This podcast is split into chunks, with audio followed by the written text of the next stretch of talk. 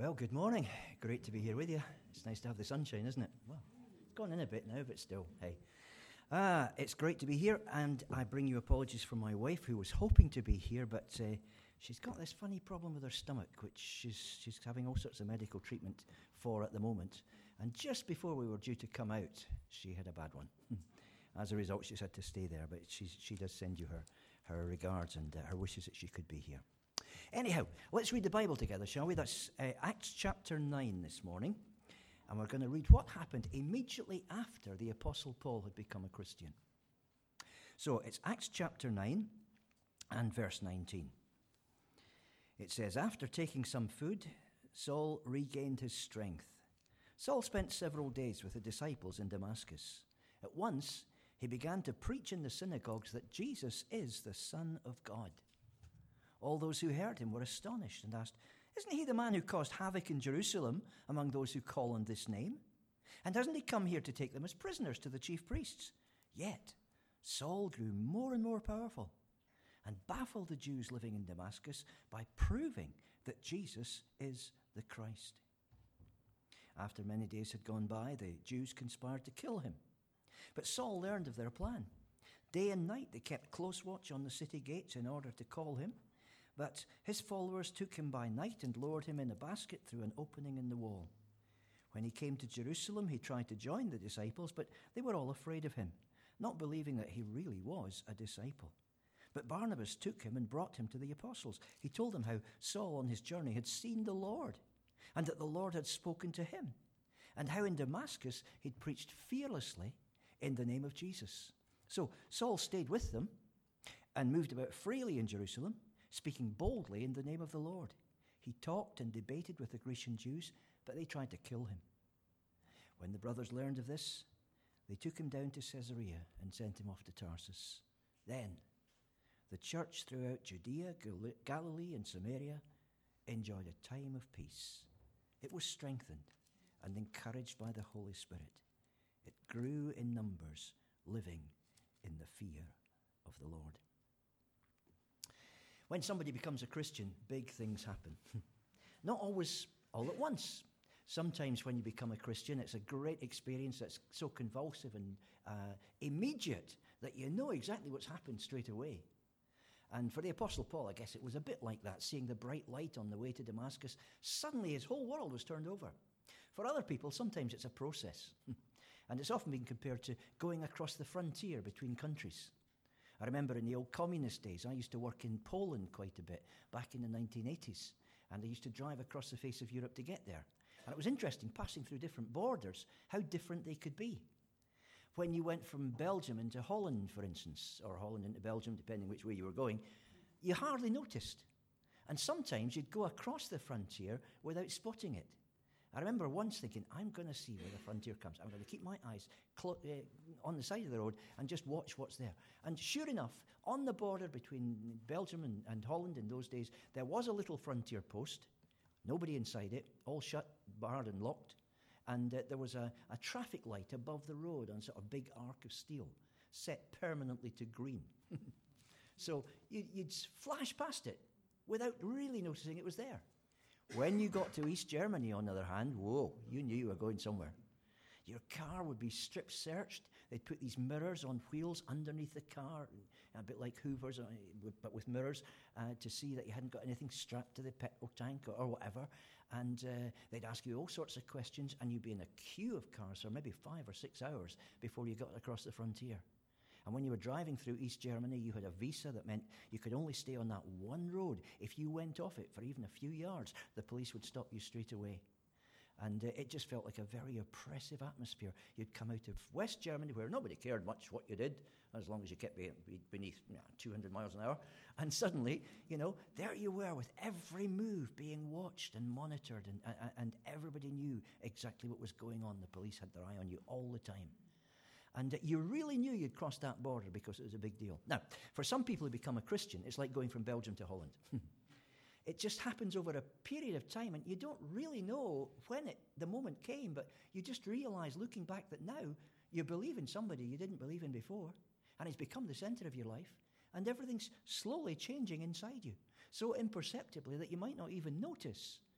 But other people notice and they start saying, you know, there's something different about you. Oh, oh, is it? Yeah, yeah, it's good, it's good, we like it, but it's different. And you don't notice it, but it creeps up on you. For other people, it's a cataclysmic change. So, it's great that we have in this chapter that we're looking at such a detailed account from Luke of what exactly happened when Paul became a Christian. I say detailed, but there are big things missed out, as you'll see in a moment, because I think in this chapter there are three things. The first thing is Paul in Damascus. He was on the way to Damascus, you might remember, when this bright light shone around him and he heard the voice of Jesus and he looked up into the skies and he saw Jesus, whom he was trying to stamp out, whose followers he was persecuting. And he began to realize that Jesus was not just a dead, renegade cult leader. He was somebody who was still alive and far, far more powerful than he was. And so he's led into Damascus blinded. He's there for a few days. Ananias, one of the disciples, comes, lays hands on him. He gets his sight back. But he's weak and he needs to be strengthened. And this is where our passage comes in, isn't it? He spends some days with the disciples, regathering his shattered wits, gaining his strength again, and slowly trying to fit into his head this incredible information that Jesus really is the Son of God. So that's the first bit. The second bit is where Luke is not very detailed. Because you'll notice how it says uh, that uh, uh, Saul is with the disciples and then he preaches in the, the synagogues. And after many days had gone by, the Jews conspired to kill him. After many days, Saul was in Damascus for three years. And we know that during that three years, he took one holiday trip. we know that not from Acts, because Luke misses it out completely, but from Galatians, where Paul is telling the story to one of the churches he planted in present day Turkey, or several of the churches. And he says there, when he first became a Christian, he was in Damascus and then he went down into the desert of Arabia. And we reckon the place he went to was Mount Sinai, where Israel, centuries before, had received the law, which has meant everything to Paul in his whole life so far. I think he went down to Sinai uh, for reasons that we'll, we'll have a look at in a moment. But there's a third thing as well, because he then goes back to Damascus, and then Luke takes up the story again. After many days, Paul is sent off to Jerusalem by the rather unusual method of being sent down the wall in a basket. and so Paul goes to Jerusalem, the place where he'd, be, he'd started from three years before, setting out as somebody who was a recognized, respectable scholar somebody with letters from the high priest to arrest Christians all over the place, somebody who was, was a dignified personage. And now he was going back to the very city where he'd been making trouble to say to the Christians, I was wrong, you were right, Jesus is the Messiah. What was going to happen to him there? Obviously, they were, they were going to be suspicious of him. How was it going to go? So that's the third thing we've got to look at. So let's look at those three things, one after another. First of all, Paul in Damascus. This is the street called Straight in Damascus as it was in post. No, no, no. He didn't have uh, films in his camera. He didn't have, even have a, a, a, a camera in his uh, mobile phone.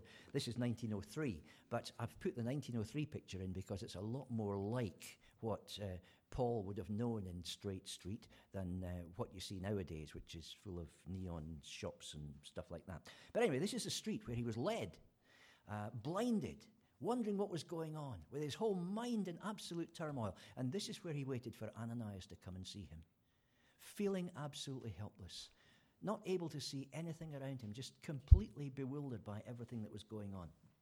And uh, I think in Damascus, you find three things happen. First of all, there's an immediate transformation.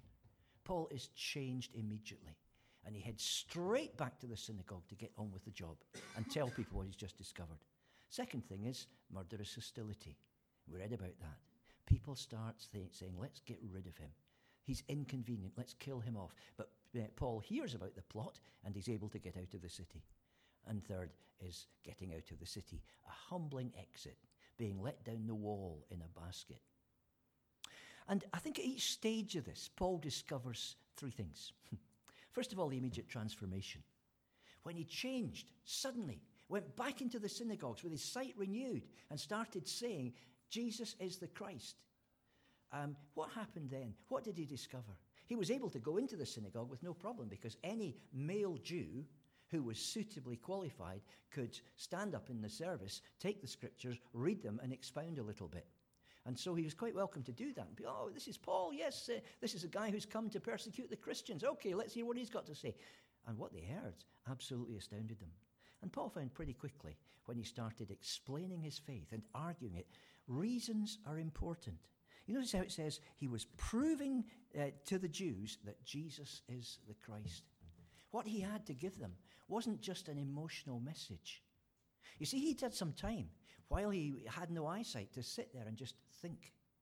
And he must have thought through how can I fit Jesus into my thinking? I, have been against Christians because everything they believe seems to me to, to tear up the Old Testament and distort the message completely that Jews have believed for centuries. How can I read the, New, the Old Testament in a way that makes sense of the fact that God is, is, is, is, is right and we are his people, and yet on the other hand, Jesus is God's son? How can God, who is one, and every little Jewish boy uh, grew up repeating again and again, Hear, O Israel, the Lord our God is one God. How can God be one God when Jesus is up there with him? What's, what's the situation here? And so he's had time to think through this and let his mind revolve through all the scriptures he knows from Isaiah, from other books of the Old Testament that talk about the coming Messiah, Micah, all sorts of books, and gradually see how this is actually talking about Jesus, how Jesus is the fulfillment of Israel's hope. So when he goes into the synagogue, he's able to give good reasons for what he believes. And that's the first thing he discovers. It's something you discover too, isn't it, as you go out there and try to share your faith with other people. We need reasons. We need to be able to give a reason for the hope that is in us, as, as, as Peter puts it later in the New Testament. It's not enough just to say, Well, I feel Jesus in my heart. Uh, my life has changed because of Jesus. We need to explain why that's true. Otherwise, people look at you and say, Well, I, I feel uh, very happy for you. You've obviously had a nice emotional experience. However, you've left this planet. It's not reality any longer. Unless you can show that what you believe makes sense of the facts of your life, you're not ready to witness for, for, for Jesus Christ. Second thing that he discovered, I think, is that your past is no problem. Because the response when he started talking about Jesus and how Jesus is there in the Old Testament and all the rest of that was absolute bewilderment. This guy came to persecute Christians, didn't he? And now he's talking as if he's one of them. He is one of them. What's going on here? Has he always been? What's happened to him? Isn't he the one who's got a past of persecution? And uh, it says, uh, uh, interestingly, one little word, yet Saul grew more and more powerful. That word yet interests me because obviously what you would expect is that the more people say, We know who you are, we know what you used to say, we, your opinions have done, gone around 180 degrees, we know, we remember what you were like, you might think that would have put him off. It might have prevented him from presenting his message properly. But yet, Paul grew more and more powerful. And he found, he was discovering that his past was no problem. In fact, it made people interested. What's happened to him to change him so much? Sometimes I think uh, Christians who try to share their faith with other people have a problem with their past. Either because they're ashamed of the way they were and they don't want to say too much about it, or on the other hand, because, well, I've always been a good kid. You know, I went to Sunday school when I was very young. And sometimes people even try to beef up their testimony a little bit. You know, I used to be a, a terrible sinner. I, I, I, did all sorts of horrible things. My, my parents were in despair at the kind of things I did. People used to cross the road to avoid me. And, uh, and then one day in Sunday school at the age of three, you know, and you can make your testimony sort of improbably funny like that. But, uh, you know, it, it, you don't have to be. One thing I've discovered from working in schools and universities over the years is that uh, you don't have to be embarrassed about saying, I grew up in a Christian family. I grew up always going to church. I mean, what you tend to think is, oh, they'll think, ah, yeah, but you've been brainwashed from birth. Yeah, we don't need to listen to you because you're just a religious creep. Actually, I found that when you talk about that, and I'm talking about my good, sort of strict brethren childhood in Scotland and how I went to church every Sunday for three meetings, not including Sunday school, which was also in the deal, and uh, how on Sundays I was not able to read any books except Christian books. And I remember having a long argument with my parents about whether Ben Hur was a Christian book, but uh, I lost that one. I lost that one. Um, and, and the more you talk about, you know, your, your religious past, the more incredulous people get. You did all that? And yet there was something more you needed. You were as religious as that, and yet there was a gap in your life. What else, for Pete's sake? What could you have needed apart from that? And uh, when you, you, you talk about that, it's, it's amazing how interested people become. What is a, so it's not about being religious. What is it about then? Never be ashamed of your past, whatever it is, because God can use it in the way that you communicate your faith. Third thing Paul discovered here, I think, was that new Christians are powerful. When somebody has just become a Christian, their faith has an edge to it, a, a vibrancy about it, a, a, a kind of uh, fascination for other people that's not going to be the same six months down the line. So I strongly believe in people who've just become Christians being encouraged to go and tell everybody about it straight away. New Christians are always the best evangelists. I well remember years ago leading a, a school mission in a place called Highworth, just outside Swindon. And I did a weekend for uh, some of the uh, the, the young people who were going to be part of this mission before it actually started. They were part of the Methodist Church youth group in the town at that time. Over that weekend, one or two of them became Christians. And on the first night of the mission, I remember, we were running a sort of week long coffee bar. No, the, monitor's gone out, but you're, oh, it's back again. Hello, monitor. Okay. Um, I remember we were running this week long coffee bar, it was sort of silly games and throwing Rice Krispies around and decorating people with shaving foam and stuff like that. So, very prudently, I went into the back room and started slicing up booklets that I thought we might need later on. And I was just in there for a minute while the games were going on next door, and a girl came through the door. And uh, I said, uh, What do you want? Are you looking for the toilet or something? She said, No, I want to become a Christian. And I said, uh, You can't. By which I meant, You've not heard anything yet. We've not said anything. She said, Yep, yep, I know all about it. My friend told me. She's a Christian, and she told me exactly what, to, what I need to do. So I questioned her, and she got it absolutely straight. She knew what the gospel was. She was just ready to do it. And uh, I said, So who's, who's, who's been telling you all this stuff? And she said, Julie. Julie was 14, and she'd been a Christian less than 24 hours herself. That's great. It was absolutely fabulous. So I said, okay, let's pray together. She said, uh, uh, no, I'll do it myself if you don't mind. Fine, okay. So this, this wee girl who'd, who'd only been instructed by somebody who'd been a Christian less than 24 hours just prayed out loud in front of me, and she was brilliant. Absolutely amazing. No Christian background, nothing like that. But Julie had done such an amazing job. New Christians are powerful. So that's what Paul found at that point. Then he goes down to Arabia, which we'll get to in a moment, and comes back again, and he encounters this murderous hostility we're talking about. Uh, the Jews conspired to kill him, but Saul learned of their plan. What does he discover at this point? Well, I think, once again, three things. First of all, God was right. You see, he's not surprised that they want to kill him because God has warned him that this is what's going to happen. When Paul is, is thrown to the ground on the way to Damascus and he sees the bright light around him, he says, What shall I do, Lord? And the Lord doesn't tell him. he says, Go into the city and it will be told you what you shall do. So that's another bit of Saul's insecurity, isn't it? Blind, led into a strange city, and not knowing what the rest of his life is going to hold. He's not being given the, the, the career plan. And so uh, God then goes to Ananias, or the Lord Jesus goes to Ananias and says, Ananias, You've got to go and talk to Saul. And uh, Ananias says, Saul, he's, he's the guy who's come to kill me. No, not a chance, Lord. And the Lord says, Go, for I have shown him how much, uh, what he's going to do. You've got to tell him. He's going to stand in front of kings. He's going to go to the Gentiles, not just the Jews like you, Ananias. And he's going to suffer for my sake. So obviously, when Saul sees Ananias and Ananias puts his hands on Saul and prays for him, and his, his eyesight comes back, Saul says, Oh, that's great. What a relief. Now, what has God told you? What am I going to do for the rest of my life? And I'm, well, you're going to stand in front of kings. What? You're going to go to the Gentiles? The Gentiles? And you're going to suffer. Oh. So he knows already this is in the plan. And God has a way of preparing you for things, doesn't he? So when all of this uh, uh, unrest and hostility starts, Paul's first thought is God knows what he's doing. He's leading me through this. I know I'm not on my own. Second thing is, he realizes people are blind because he's been giving them good reasons for accepting Jesus as Messiah. So much so that it says he baffled the Jews living in Damascus by proving that Jesus was the Christ. They had no answer to him. They tried their best arguments. Well, Jesus can't be the Messiah because the Old Testament says, Cursed is everyone that hangs on the tree. How, what have you got to say to that? And Paul thinks, I've got that one covered. I can answer that one. Oh, well, but uh, Isaiah 53 talks about his seed and uh, he'll prolong his days. And this guy was hung on the cross when he was 33 years old. How about that one? I've got that one covered too. He's got great answers to all of their questions. He's, uh, God has picked the right person here. He's got an incredible mind. but it still doesn't get through. And that's one thing we need to reckon with, isn't it, in evangelism?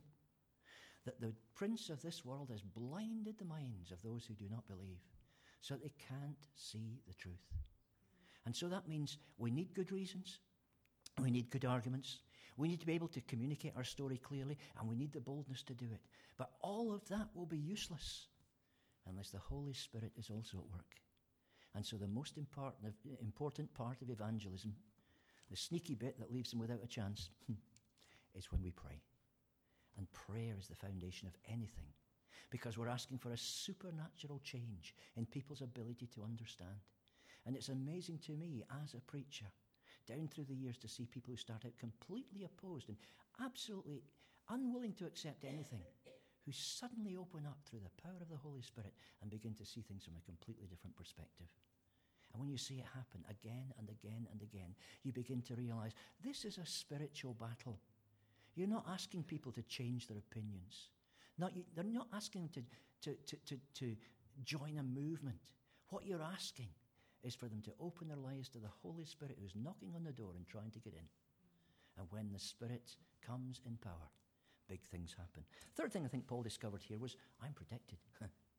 because uh, he learned about the plan before it happened. Now, it's possible that just walking down Straight Street one night, he might have got mugged with a, a, a piece of wood with a spike, in, a, a nail stuck through it or something like that, and uh, that would have been the end of Paul. Didn't happen because Paul found out by chance what was going to happen to him, and he began to realize God can keep me safe through all of these things. I'm, I bear a charmed life until I've finished the purpose that God has called me for. No wonder this experience gave him the bravery to go back to Jerusalem. Then out from Jerusalem, eventually to Antioch, and then out to the ends of the earth because he knew he was in safe hands. And whatever happened to him, God was going to protect him until the job was done. Then there was a third thing his humbling exit. After all of that, uh, he, was, uh, he had to leave the city. And uh, he, he had made some success. Some people had become Christians because you can see in verse 25 it says, His followers, his disciples literally, took him by night and lowered him in a basket. Who were these people? His disciples.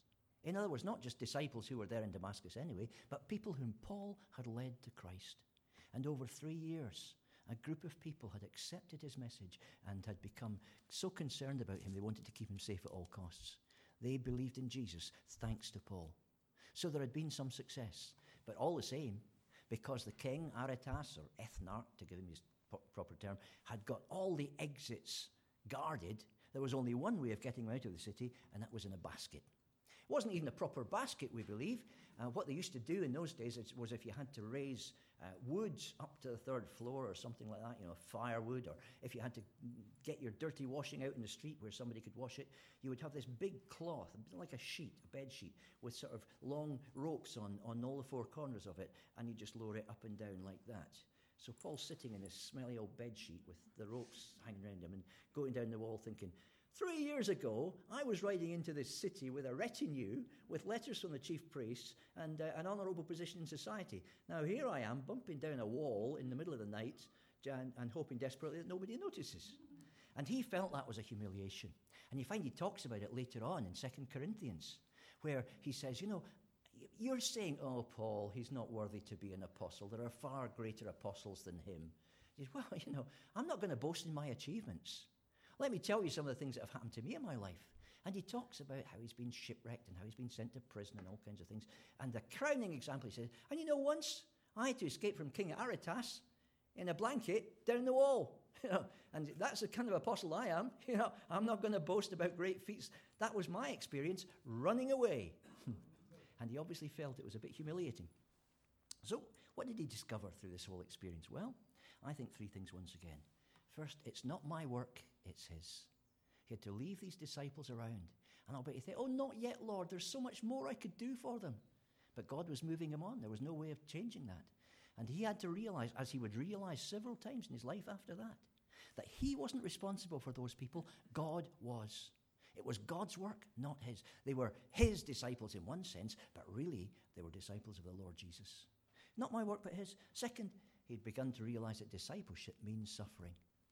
And later on in his life, he starts to realize actually the suffering that Christians go through for their faith is connected to the sufferings of Jesus on the cross. And uh, he later on, you find him writing a letter and saying, From henceforth let no man trouble me. I bear in my body the marks of the Lord Jesus. He says to a group of Christians who are suffering, What's happening to you is you're filling up the sufferings of Christ. Not that the cross wasn't enough. The cross was, was complete and fantastic. But still, while there are Christians in a, a world that's fallen and that hates them, they will go through the same suffering that Jesus did. And they suffer because of the name of Christ. And suffering is part of the package. Third thing, he realized he wins only through Christ. No letters from the chief priest now. No status. No welcome to the best hotel in Damascus. He's somebody who's only going to succeed, only going to make a mark in what he does in life through the power of Jesus Christ. He has nothing to offer of his own.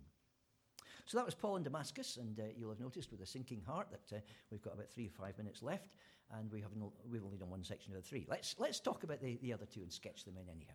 Paul on his own. This is Sinai, the Sinai Peninsula, where Paul went down. It probably pretty much like that in Paul's day, apart from that little hut in the left-hand corner there, which has solar panels on the roof.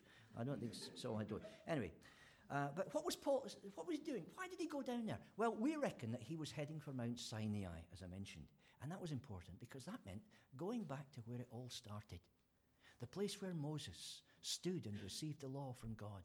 Paul was aware that the law of the Old Testament still had a place. He says in Romans, the law is holy and just and good. And he realizes that God never goes back on things he said. And God always keeps his promises. But how does all of that fit together? What did Moses receive from God? And now what's Paul going to receive from God? Maybe if he retraces his steps right back to where it all started from with his nation, then he'll find out. So that was one reason. Second reason, though, I think, was he was retracing the steps of Elijah. Do you remember Elijah? He's the prophet who did that fantastic uh, stunt on top of Mount Carmel, where uh, he had a waterlogged sacrifice burst into flame simply through the power of God. And uh, for the first time in 40 years, the Israelites started saying, Oh, the Lord is God after all. You'd have thought Elijah would be very happy. But in fact, he lost his nerve at that point. Queen Jezebel sent him a death threat. And he ran, ran from Mount Carmel, which is in the very north of Jerusalem, uh, north of uh, Israel, right down into the Sinai desert. And he went back to where Paul took his holiday. Why? Well, a commentary that's uh, come out recently uh, about the life of Paul, or a, a, biography, says this Paul, like Elijah, made a pilgrimage to Mount Sinai in order to go back to the place where the covenant was ratified. He wanted to go and present himself before the one God to explain that he had been exceedingly zealous. Because that's what Elijah did. He had this little speech that he made to God I have been exceedingly zealous for your name, and they have burnt your altars and uh, killed off your prophets, and I, even I only am left, and they seek my life to take it away from me. And he was so proud of that little speech, you'll find in 1 Kings, he gives it twice. And God is not impressed either time. Because God says to him, Listen, you're only seeing a small part of the picture. Go back. Appoint such and such king over Syria, such and such king over Israel. Appoint such and such as a prophet to replace you. And by the way, I've got 7,000 men hidden in a cave that have not given up worshipping me yet. And Elijah starts to realize, whoa, I'm involved in something much bigger than I ever realized. And so uh, uh, he went to ex- explain that he had been exceedingly zealous, but that his vision, his entire worldview had been turned on his head, and he received his instructions go back and announce the new king. And that was what happening to Saul as well. I've been exceedingly zealous. I've persecuted Christians, and you've just turned my world upside down. What do I do next? Go back, Saul, announce the new king. That comes from a great biography of Paul written by Tom Wright. Tom was actually one of my friends at university, and yeah, we're all crumbling away, aren't we, really, when you look at him? Still, never mind. Uh, he he uh, is now a, an emeritus professor of St Andrews University, former Bishop of Durham, one of the leading figures in the Church of England, and possibly the leading New Testament scholar in the world. But then he doesn't get to come and preach at Great Park, so we're pretty much equal. Anyway, um, this is another thing he says. Saul was starting to come to terms with the possibility that if the divine purposes had been completed in Jesus, it might mean that a whole new phase of the divine plan, hitherto barely suspected, had been launched. And Saul, like Elijah, was told to go back and get on with the job. But there was a third thing as well. Paul wanted to hear from Jesus himself. And that was one reason he went to Sinai and had this little break where he thought through everything from absolute basics. Because he didn't want a gospel that was sold to him by Ananias or the apostles or anybody else. He wanted to be absolutely clear that the revelation he'd received was what Jesus was saying. Jesus was Lord now. He realized that, and so he wanted to hear from him. And that pretty much is what happened. Because again, in Galatians, you find that Paul talks about the message that he preaches. And uh, he, he, he, this is where he talks about the Arabia bit. These are the verses in the message version. Immediately after my calling, without consulting anyone around me, and without going up to Jerusalem to confer with those who were apostles long before was, I, I was, I got away to Arabia. Later, I returned to Damascus. But it was three years before I went up to Jerusalem to compare stories with Peter. He said, When I went to Jerusalem, I was there only 15 days. But what days they were. Except for our master's brother James, I saw no other apostles. I'm telling you the absolute truth in this. And one of the reasons that Paul had such a firm faith and was able to take it to so many difficult places was because he'd worked it through from base, the basics. He knew it came from Jesus. It wasn't something that was a package that had been sold him by anybody else. He knew he had the truth because he knew he had a relationship with Jesus himself. Now, it's just possible that you, sitting here this morning, have a faith which has been sold to you. or it's somebody else's faith. You inherited it from your parents. People around you have, have made you feel that coming here is a good thing. You need to meet Jesus for yourself because that's got to be the absolute foundation of a faith that's secure and certain. You can't live on somebody else's spirituality. You need to know Jesus. And if that makes no sense to you, talk to me afterwards or, or somebody else who's here. Third thing, final thing, don't lose heart on the last stretch here. Paul in Jerusalem. He was sent off eventually after he got down uh, the wall in the basket to Jerusalem. And uh, at first, he found it really difficult. Because going back to the city where he was remembered for the stoning of Stephen, and he was remembered for all the mess he'd made of Christians' lives before he went off to Damascus, you can imagine that people were thinking, Whoa, is this some kind of deep laid plot? We haven't heard about him for a few years, and now he's back in the city pretending to be a Christian. Has he just gone undercover? Is he intending to betray us all to the chief priests? We are not touching him. And if it were not for one man, the whole thing might have finished there. But Barnabas, who was somebody who was always an encourager, you can read the story of Barnabas through the book of Acts and you find it again and again. Somebody who just didn't give up on people in the way that even Paul did sometimes. Barnabas took a massive gamble and said, Okay, I believe your story. I know what's gone on with you. I'm going to take you to the apostles. And as we've read in Galatians, it was only two of them, but two of the most important ones. And I'm going to introduce you, and I'm going to say, This is somebody you can trust. Sometimes you have to take a risk on people, don't you? but Barnabas always thought the best of people.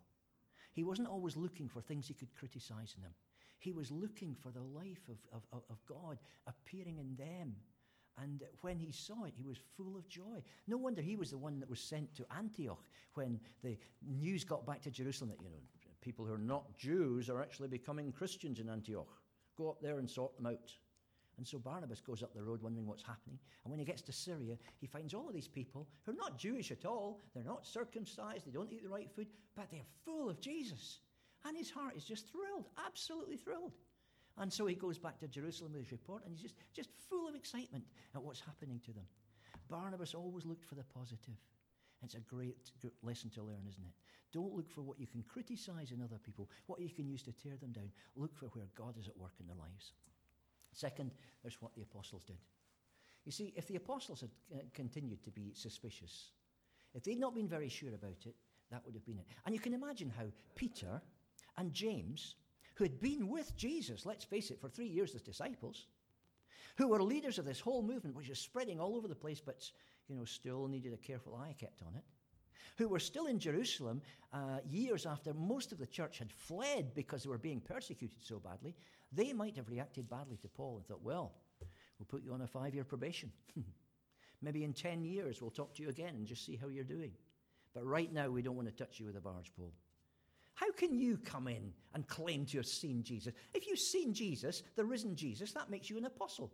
You think you're on the same level as us? We paid our dues, boy. You know, we were three years with Jesus, traveling around, sometimes out in the countryside at night. You know, when he was crucified, ooh, that was a dodgy moment. All kinds of things going on in our lives. And you, you want to be an apostle too? No chance. Go away. Fill in the form and then we'll tear it up. But they didn't do that. They accepted him too, on Barnabas' say so. And so Paul was accepted by them and accepted as a result by the church in Jerusalem. Not that he lasted long, remember, 15 days? And then he had to be sent on. But before he was sent on, there's another interesting thing because Jesus did something too. Paul talks about this somewhere else. Uh, he talks about this in uh, Acts chapter 22 when he's telling the story again. He says, After I was back in Jerusalem and praying one day in the temple, lost in the presence of God, I saw him saw God's righteous innocent. That's Jesus. And I heard him say to me, Hurry up, get out of here as quickly as you can. None of the Jews here in Jerusalem are going to accept what you say about me. and so he was warned. Before the disciples even came to him and said, Paul, things are getting hot. We're going to have to get you out of the city. Sorry, it's been nice meeting you over the last couple of weeks, but this is goodbye. He knew because Jesus had prepared him for it. And so, pretty obviously, he had a Lord now who was preparing every step of the way in front of him. And so Paul goes on to Tarsus, stays there for 10 years, and then things really start to happen in his life. But you'll get to those bits if this series continues. Let me just finish with one more word, because the verse at the end, I think, is important, isn't it? In our thinking about all of this. Then the church throughout Judea, Galilee, and Samaria enjoyed a time of peace and was strengthened. And it gives you the formula for a church to be strengthened and to grow living in the fear of the Lord, and encouraged by the Holy Spirit, it increased in numbers. Living in the fear of the Lord, that's our bit. the fear of the Lord doesn't mean being scared of God, it means living reverently under His complete and total authority. And when the church is constantly asking God, Paul's first question, Lord, what is it you want me to do? And being prepared to take whatever answer He gives and get on with it, that's when it grows. But there's his bit as well. Encouraged by the Holy Spirit. That word encouraged doesn't just mean an arm around your shoulder and a pat on the back. It's the Greek word paraklesis. And that means strengthened for the battle, pushed back into action. There's a great bit on the Bayeux Tapestry, you know, that tells the story of the, the Battle of Hastings, where Bishop Odo sees two soldiers running away from the front line, thinking, Oh, I do not fancy this, I do not want to fight the English. And uh, Odo, with his spear, is pushing them back into battle. And above it, it says, Odo encourages his soldiers. and that's the kind of encouragement you get from the Holy Spirit, patching you up and pushing you back in the front line, because that's where you're supposed to be. So when you're allowing the Holy Spirit to encourage and strengthen you, and when you're living in the fear of the Lord, you can see things happen. That's the lesson of Acts. Let's just pray together, shall we? Heavenly Father, thank you very much for all that there is in this passage. There's so much there that we could get more and more out of, but uh, just this simple recitation of the facts as they happened, even if it leaves out big bits, uh, shows us so much about how you want us to live our Christian lives. Help us be an Acts of the Apostles' church. Help us share the mentality of the Apostle Paul. And help us see our church grow, encouraged by the Holy Spirit, as we live in the fear of the Lord. For your name's sake. Amen.